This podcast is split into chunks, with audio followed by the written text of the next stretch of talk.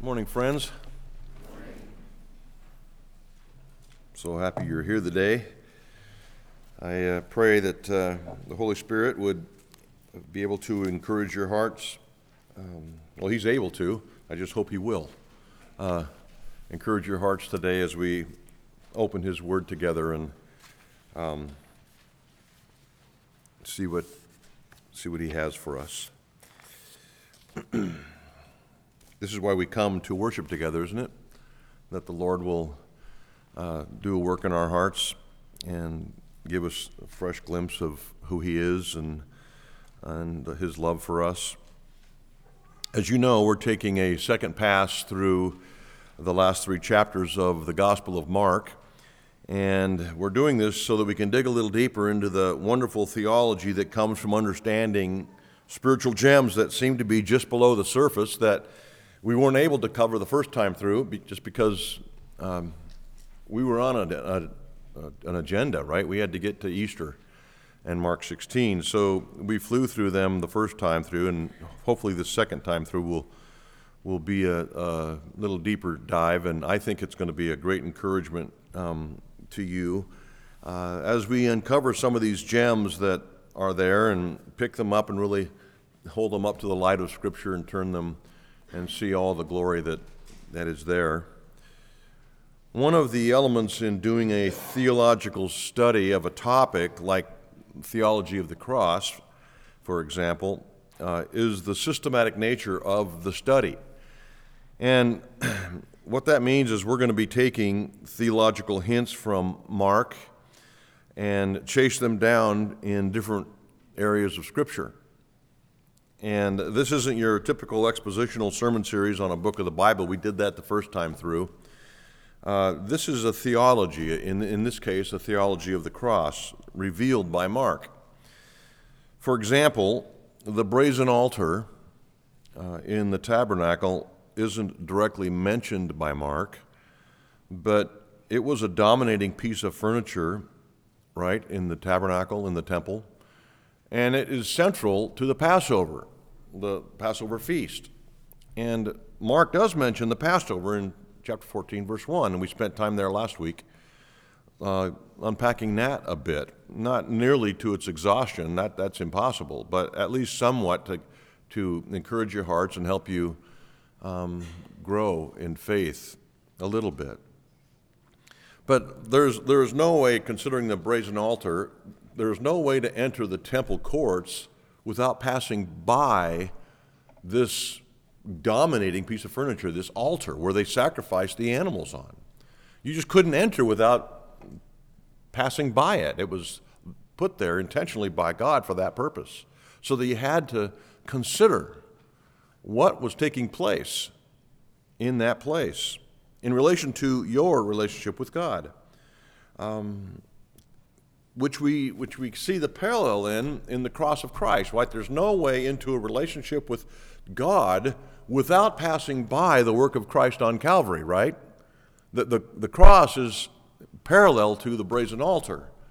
The, the Lamb of God on the cross was pictured by the lambs that were sacrificed on the altar. And so these things jump out at us as we start digging a little bit below the surface, and they're intended to bring our hearts to worship and praise and, and make our gatherings on Sunday morning uh, more joyful and f- more full of thanksgiving.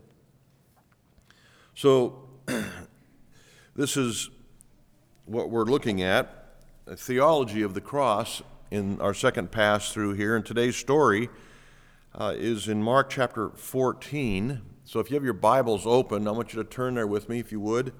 Mark chapter 14, verses 3 through 9.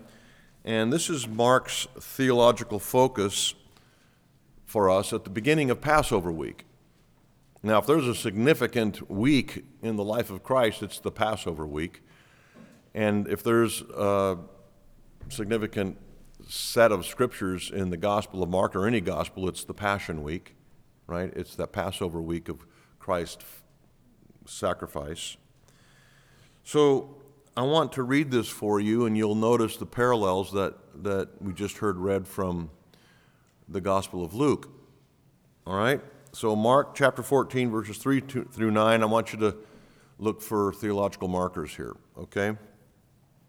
And while he was at Bethany in the house of Simon the leper, as he was reclining at table, a woman came with an alabaster flask of ointment of pure nard, very costly, and she broke the flask and poured it over his head.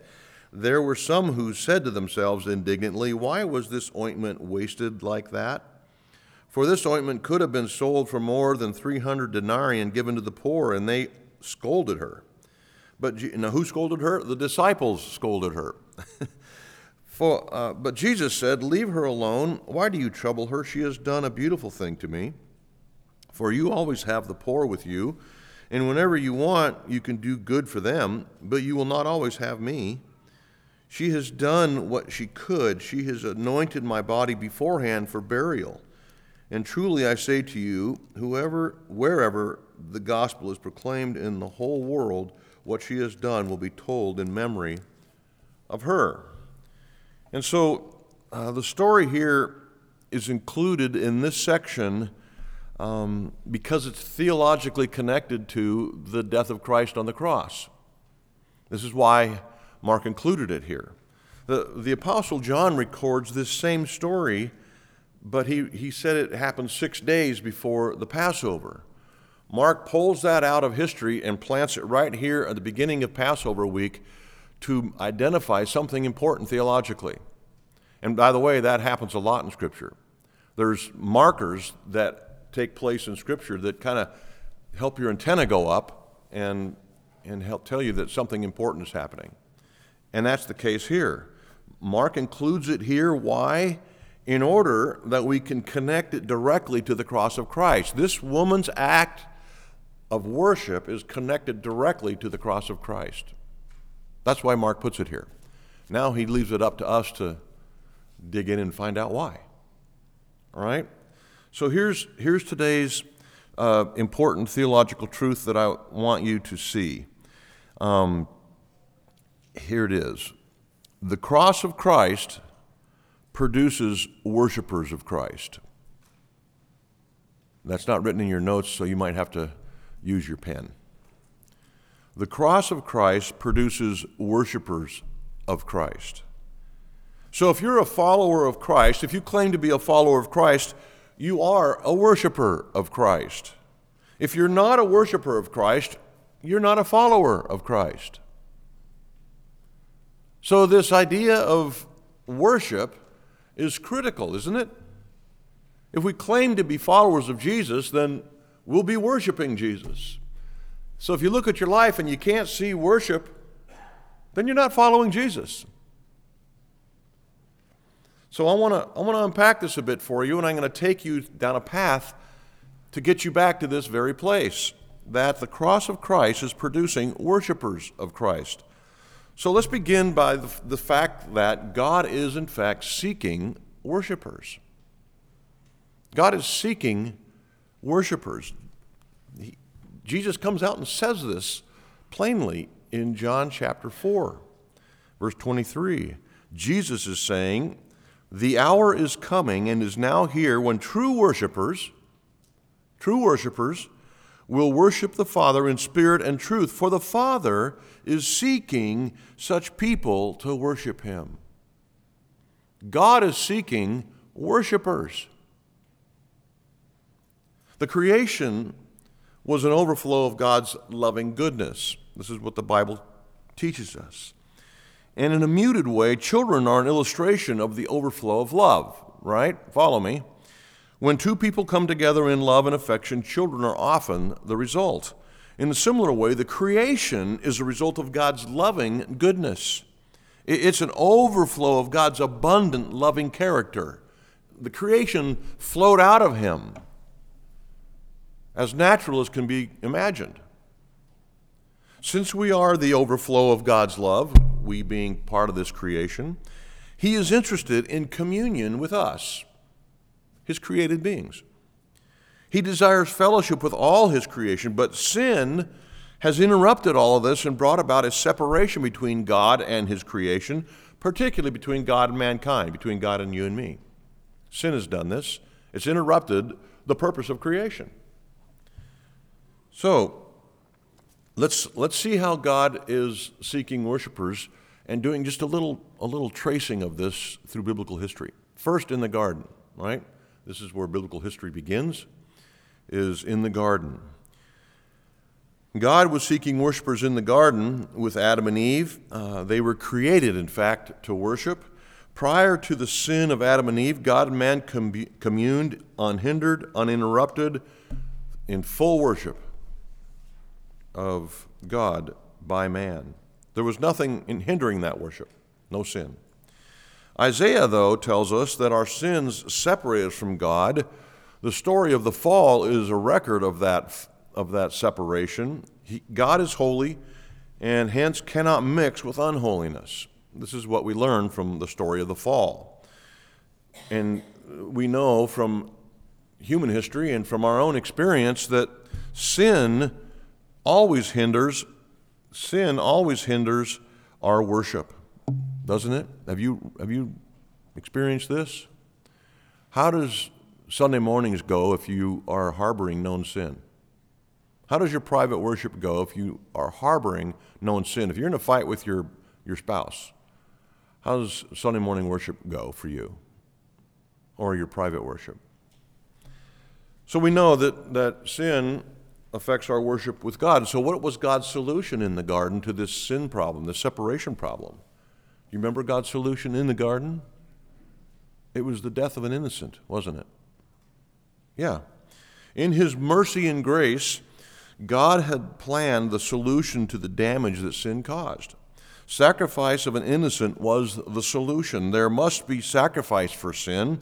Sin must be atoned for because in his holy justice, God could not just look the other way and brush our sin or Adam and Eve's sin under the rug. Uh, th- there must be justice. And so, in the clothing of Adam and Eve, remember they showed up after they sinned in leaves and uh, it didn't, wasn't working well? And so, God provided what? The skins of an animal. Where do you get those? Through the sacrifice of an animal. Right? Yes the sacrifice of an innocent. That animal hadn't sinned. Adam and Eve sinned. So the solution God ordained has been since before creation was the death of an innocent. In his justice and mercy, now this might be a little difficult, but I want you to follow me because it's an important part of the story. In his justice and mercy, God kicked Adam and Eve out of the garden. We can understand the justice side of that, can't we? they did wrong, they, were, they rebelled, so he kicked them out. But I said justice and mercy. How was kicking them out of the garden an act of mercy? Was it? Of grace? Yeah. Very much so. Think with me. What became possible outside the garden that wasn't possible in the garden? Death. Right? And how is sin atoned for? The death of an innocent. The only way that Adam and Eve could have had their sins forgiven, the only way that you and I can have our sins forgiven, is if Adam and Eve were booted out of the garden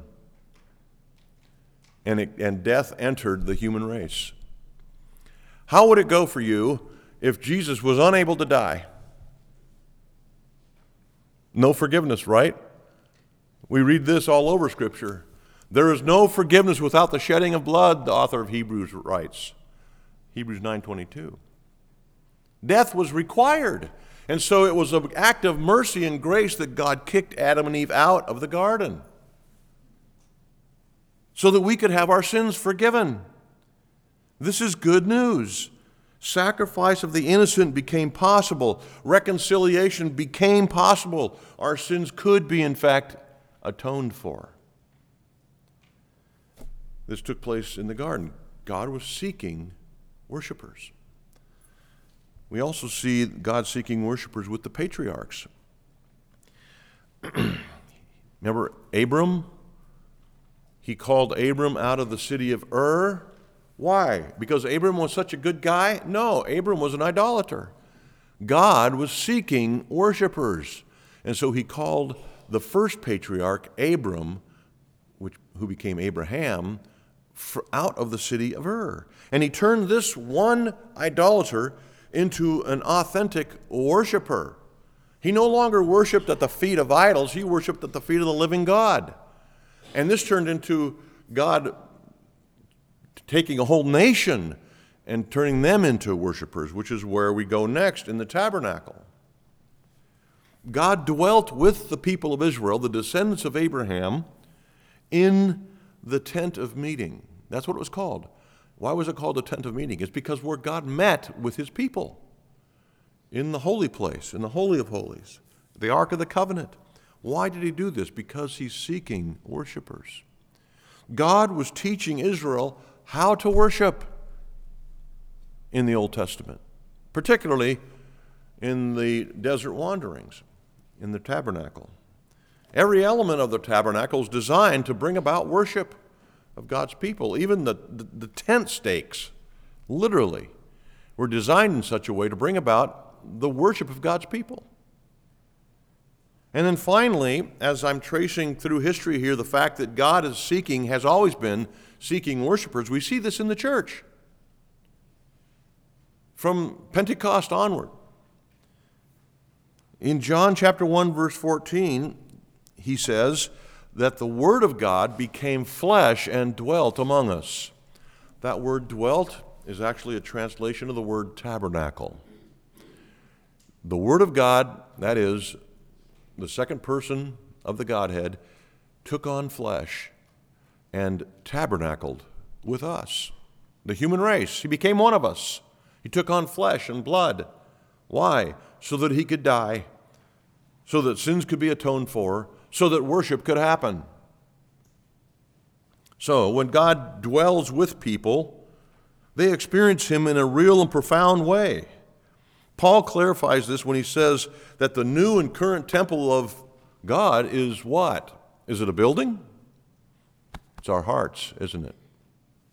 Yeah. And so when we experience God indwelling us as His people, we worship Him because we can't help it. A true encounter with God always results in worship. God is seeking worshipers, and He began doing this with Adam and Eve. And He will continue doing it until the last human is born. And God is seeking worshipers not because He needs a creature to build up His ego, but because God is a loving, giving, need meeting God. And when God does that for people, their natural response is worship. We also read that God wants us to glorify Him, right? It's all over Scripture. He's not going to share His glory with anyone. Glorify the Lord your God and none other. And then 1 Corinthians 10:31, and everything you do, whether you eat or you drink, do all to the glory of God. So we're called to worship Him. We're called to glorify Him. So why does God want us to make so much of Him? Worship Him. Why this intense focus? If I were to say to you that I'm seeking worshipers, it would be an obvious problem, wouldn't it? So, why do we sit here and accept the fact that God, the one we worship, is demanding, commanding that we worship Him, that we glorify Him? Sounds a little egotistical to us, especially in our day, in our culture. Well, listen, God commands this worship, this glorification of Him, from us because if we aren't glorifying Him, who are we glorifying? Ourselves. God commands this of us because if we're not glorifying Him, we're glorifying us. If we don't worship Him, we will find something less worthy to worship. This is called idolatry. These things, glorifying self and idolatry, always destroy the creature. Always. And God loves us so much not to want us to destroy ourselves. When we focus on making much of ourselves, which what it means to glorify self, we become obsessed with making sure that we are exalted above all those around us. In our selfishness, we increasingly demand our own way and lash out if we don't get it, just like an infant or toddler. Not glorifying and worshiping God ruins everything, including, including human relationships. So if a creature, creature worships anything other than its creator, it becomes increasingly dysfunctional. The creature is no longer fulfilling the purpose for which it was created. Our Creator is loving and good and doesn't want us to get sucked into this lethal vortex of self love or creature worship. So, He commands us to glorify Him and worship Him. This is a command for our good. Does He need your glory? Or does He need your worship? Absolutely not. This is a gift from God to you and I that we worship Him and get our eyes off ourselves. If all we do is look inward, we destroy ourselves, we destroy one another. Worship is a gift from God. In our story today, in Mark chapter 14, that I read for you, verses 3 through 9, the setting is in the home of Simon the leper. Did you notice that? Nothing else is said about Simon. Commentators surmise that this man was one of the followers of Jesus who he had healed, healed of leprosy, but they're uncertain. Uh, the lady who came up to Jesus in this story is an anonymous lady in Mark's gospel.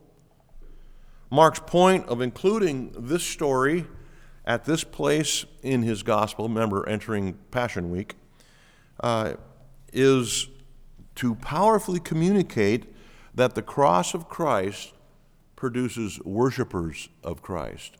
That's why it's included here, even though it happened six days before. Mark includes it here because this story is a great way to begin Passion Week because it shows us that the cross of Christ produces worshipers of Christ. And I'm about ready to explain how. All right? So let's look at the second point. The cross demonstrates God's love. Why are we drawn to a cross? Why are we wearing crosses as jewelry? Why do we like pictures of crosses? Why do we have pictures of crosses? What is a cross? It's an instrument of death. Why don't we carry around trinkets of, like, uh, let's say, uh, an electric chair? Or, I don't know, choose your death, a guillotine. Why don't we have these little trinkets hanging around our necks? Well, I, I have an idea.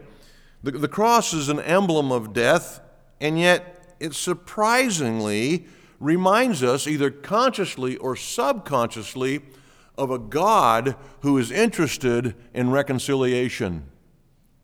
Even those of us who don't believe that there is a God wear crosses. It's either conscious or subconscious understanding that behind the cross is the story of a loving God who wants reconciliation with his creation. That's my argument against part of my argument against atheism. But listen to this.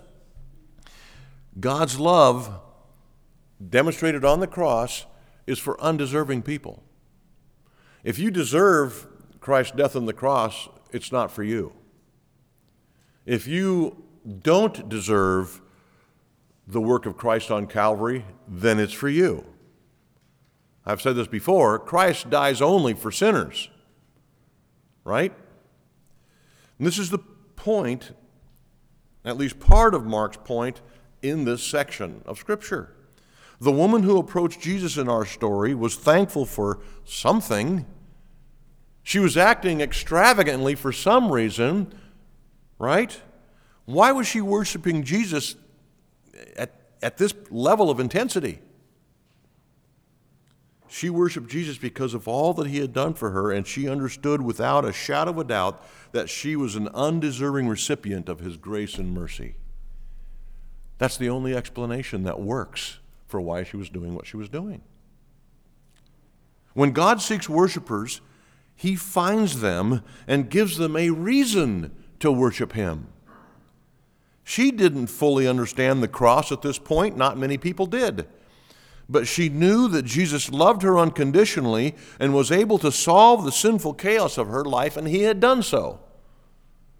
Jesus is the one for us here in this passage that connects the dots for us when he mentions that she did this in preparation for his burial. Jesus clarifies that point. Jesus' point was that her act of sacrificial worship was, in fact, directly connected to his death on the cross. That's what Jesus said in the text in front of you. Verse 8, Mark 14 8. So, first of all, as we consider how the cross demonstrates God's love, is for it, that God's love is for the undeserving, and secondly, God's love is for his enemies. Here's another thing that's required in order to experience the love and mercy and grace of God you must be an enemy of God. He doesn't save anybody, anybody but enemies. There's no allies that are going to be in heaven. They're all past enemies. Now, I think, of course, the cross is beautiful from every direction. I was considering this during our time of singing earlier and, and the prayers and the scripture that was read. But for the sake of this sermon, here is where the cross becomes beautiful. God's love for his enemies. Look, listen to these verses from Romans 5, verses 8 and 10. If this doesn't excite some worship in you. But God shows his love for us that while we were still sinners, Christ died for us. Verse 10 For if while we were enemies we were reconciled to God by the death of his Son, much more, now that we are reconciled, shall we be saved by his life. Sinners, enemies, only people saved. So, do you want a reason to worship God? Do you want someone to explain to you why you ought to worship God? Here it is God loves undeserving rebels. God died for undeserving rebels. Remember, God is seeking worshipers. And he died for undeserving rebels in order to win worshipers, in order to give you a reason to come joyfully, expectantly every Sunday and worship. And not just on Sunday throughout every single day of the week. Now, here's a side note, and this is not in your bulletin, and I don't have time to go to the passage, but if you read 1 Corinthians chapter 1, maybe you'll write this text down and you can follow it up later on your own. If you look at 1 Corinthians chapter 1 verse 18 and forward, you will notice that the cross also demonstrates the power of God and the wisdom of God. Besides the fact that it shows that God draws worshipers through those he saves, the undeserving rebels. But it also draws sinners because of its power, the cross, the power of the cross. And there's wisdom in that, evidently, that doesn't seem to line up with the wisdom of the world, according to 1 Corinthians 1 18 and forward. All this is is said in Scripture to communicate to us that God seeks worshipers. Which takes us to our final point God loves, or God's love creates worshipers. God is seeking worshipers. God's love is demonstrated on the cross, and then here, God's love creates worshipers. God's love is what woos people to Himself. What wooed you to Christ? Sure, it's possible to be scared to Jesus because of threats of eternal hell, but, but what wins the hearts and the worship of the vast majority of Jesus' followers is his great and tender love and mercy. That's why the woman was here weeping and, and spending an enormous amount of money pouring out rare ointment on Jesus. You can tell if you've tru- you truly understand the grace of God by how you respond to it. If you, don't, if you have a whole hum response to the grace of God, you don't understand the grace of God. If your worship is, is mediocre or boring, then you don't understand the grace and mercy of God. You don't understand what He has done for you.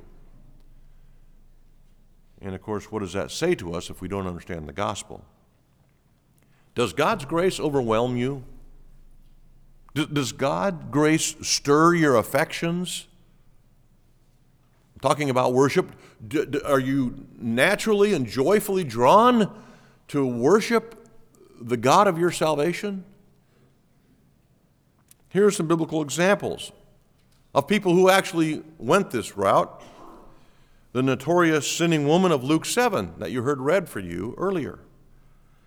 Jesus saved this notorious sinner, and her response was worship. Luke 7 47 and 48, I will read for you again. Therefore, Jesus speaking to Simon, I tell you, her sins, which are many, are forgiven, for she loved much. But he who is forgiven little loves little. And he turned and said to her, Your sins are forgiven. She, her, her response, her overwhelming response of worship was because she had been forgiven of her sins. And how was Jesus able to forgive sins other than Calvary? He's not. Jesus needs Calvary to forgive your sins, which is why he could forgive this woman's sin in Luke 7. Then the story that is in our text today, same thing. John, the, the uh, Apostle John, tells this same story, said it happened six days earlier, but John identifies her as Mary, this woman who was uh, pouring out expensive nard. This was the sister of Martha and Lazarus. Next biblical example Paul. The Apostle Paul calls himself a blasphemer, a persecutor, an insolent opponent. And then he said in the very next breath, received mercy. Why? Why did Paul, the guy who murdered Christians, receive mercy because God is seeking worshipers. That's why. Paul had great reason to worship. His sins were forgiven. Abraham, mentioned him earlier, an idolater, enemy of God. God loved him, chose him, drew him, and Abraham responded in a life of faithfulness and worship. This is what the grace of God does for people. If they experience it, their heart response is worship. The cross of Christ creates worshipers. How else are you going to respond to the goodness of God? Thank you. See you next week? No. There's got to be some affection in, in, in, our worship, which is why we exhort you regularly you know, to sing loudly, to, whether you're a good singer or not, to, to pray with us, to, to consider the work of Christ on your behalf when we gather. So, this is what Jesus was saying in verse 9. And truly I say to you, wherever the gospel is proclaimed in the whole world, what this lady has done will be told in memory of her. Notice you don't rem- Mark doesn't tell us who she is. Yeah, remember that guy down at the store? He said this and did that. Yeah, that. Okay, what's his name? I don't know, but he did this and that. We remember the act, not the name. This is why Mark didn't mention her name. He wants you to remember her act of worship. Because of what the work of Christ meant to her, she responded in worship. Doesn't matter who she is. What matters is how she responded. The effect that the cross had on her heart. So, secondly, so we're talking about here the final point God love, God's love creates worshipers, and biblical examples, examples I've just, just given you. Now let's look at the effects of genuine worship. And this is where I'm hoping that you're still conscious um, and paying attention, I want you to hear the, this is application of all these things, if there hasn't been sufficient. The effects of genuine worship. Our worship will seem unwise, which is why I repeated the fact that the disciples were the ones who were getting after this woman for being so extravagant in her worship. Our worship will seem unwise. Even other committed disciples may question actions born out of a worshiping heart. It says they were indignant, in fact. They couldn't believe it. What a waste of money. Really? There's a hard heart for you. And these were the 11 remaining disciples, the apostles, the foundation of the church. These guys. Our worship will seem, seem unwise to some, even in the church. And here, secondly, our worship will be costly. Sacrificial would be another word for that. The pure nard that the woman poured on Jesus was very expensive, imported from India. Um, in today's value, somewhere between thirty and forty thousand dollars, what she spent in that process. Some of us would be indignant, wouldn't we? Now, what? That's a lot to give to a missionary. That's a lot to give to the church. What? We might be indignant ourselves. Romans 12, 1 gives us a spiritual slash practical application of this. Paul says, I appeal to you, therefore, brothers, by the mercies of God. What mercies of God? Everything involved in the gospel including the death of Christ on the cross for your sins to be forgiven. I appeal to you, brothers, by the work of Christ, to present your bodies as a living sacrifice, a costly gift. Give yourselves, Paul is saying. Give yourselves as a sacrifice this is holy and acceptable to God. This is spiritual worship. Friends, a heart affected by the love of God will worship God in a costly way. They will give of themselves. Finances are secondary. I mean, finances are relative. 40,000 to some of you is peanuts. But if we ask to give yourself, that's a different conversation, isn't it? Yeah. What costs am I talking about? What costs is Paul talking about?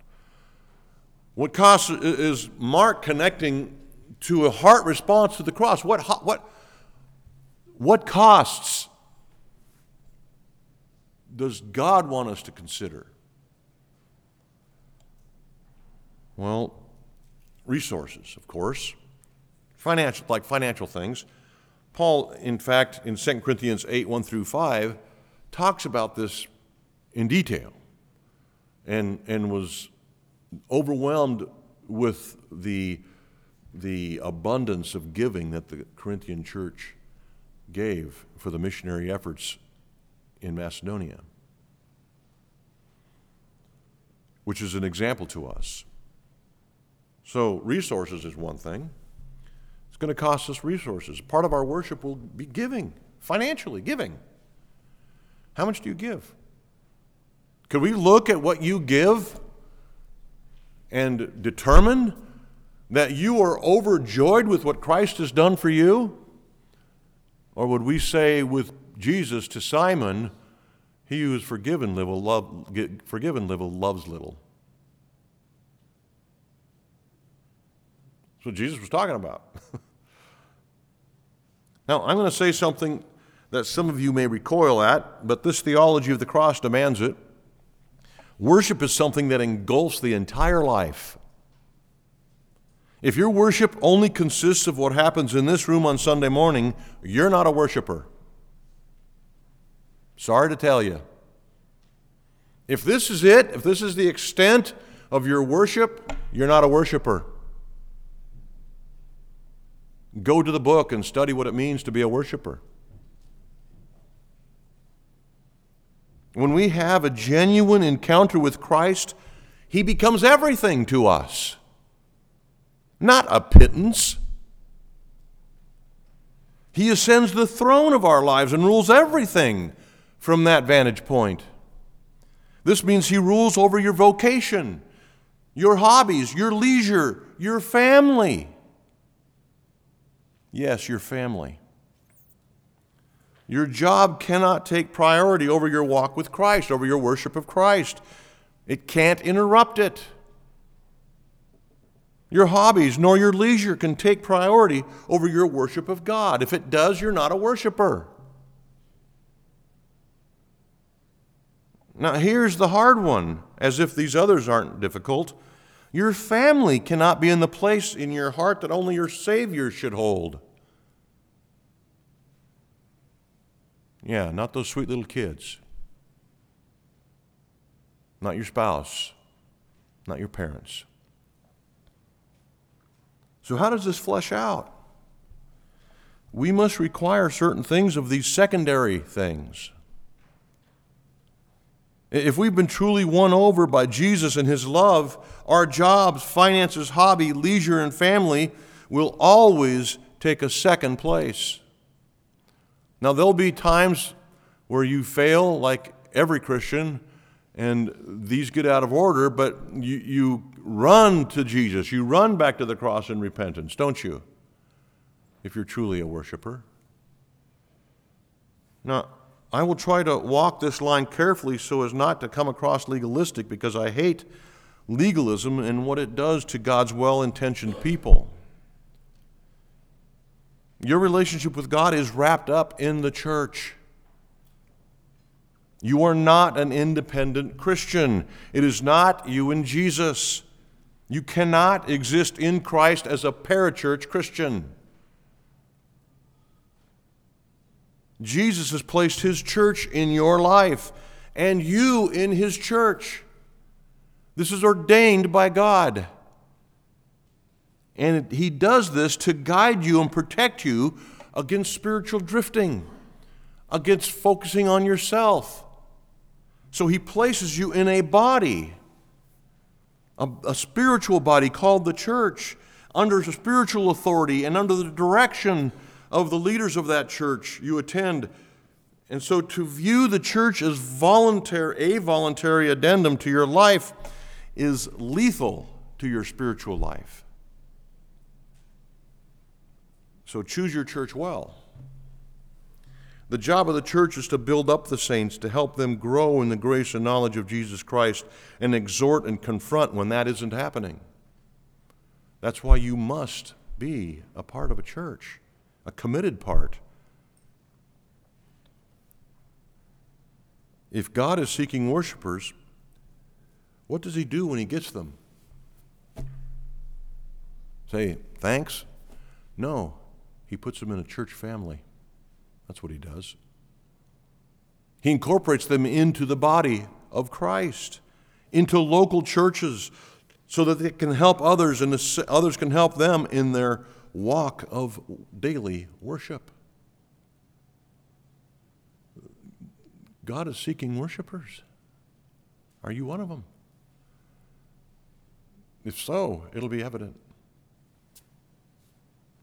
Let's pray.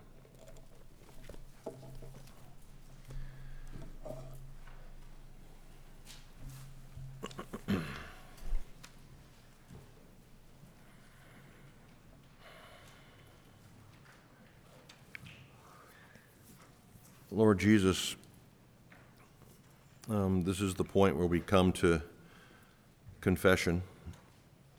After talking about the theology of the cross and what, what is in play, we can't help but feel inadequate, feel guilty for wrong priorities. And so we run to the only place that true believers can run which is to the cross of our loving Savior who died to bring in worshipers into his family. We're so thankful. Our hearts exult in this work that Christ has done for us. That we can know the forgiveness of sins, that we can, that we can be reconciled with our Creator, that we can be worshipers of the only worthy thing to worship, worthy being to worship. You, our great God and Savior, Jesus Christ, along with the Father and the Holy Spirit. And we pray this in the name of our Savior Jesus. Amen.